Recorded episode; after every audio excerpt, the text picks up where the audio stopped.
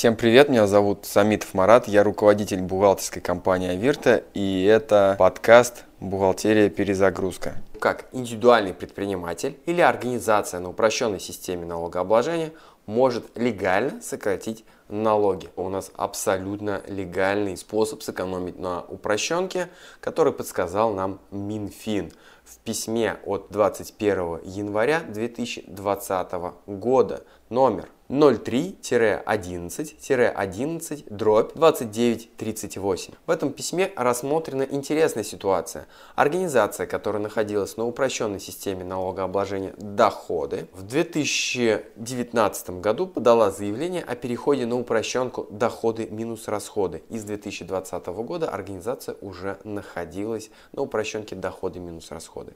При этом организация взяла автомобиль в лизинг и уплачивала лизинговые платежи ежемесячно. В чем заключается лайфхак? Если вы сможете договориться в данном случае с лизинговой компанией или, например, со своим поставщиком о том, что лизинговые платежи либо любую другую задолженность, там, например, по договору поставки, вы оплачиваете не в году, на который, э, где вы находитесь на упрощенке, а на следующий год – Например, в январе 2020 года вы уже находитесь на упрощенке доходы минус расходы. Вы экономите тот самый упрощенный налог, так как налог считается кассовым методом. Именно это и подсказал нам Минфин в этом письме. То есть по факту Минфин согласен с тем, что если вы договоритесь с лизинговой компанией о переносе платежей на более поздние периоды, то вы абсолютно законно можете сэкономить 15% от платежей в лизинговую компанию или, например, вашему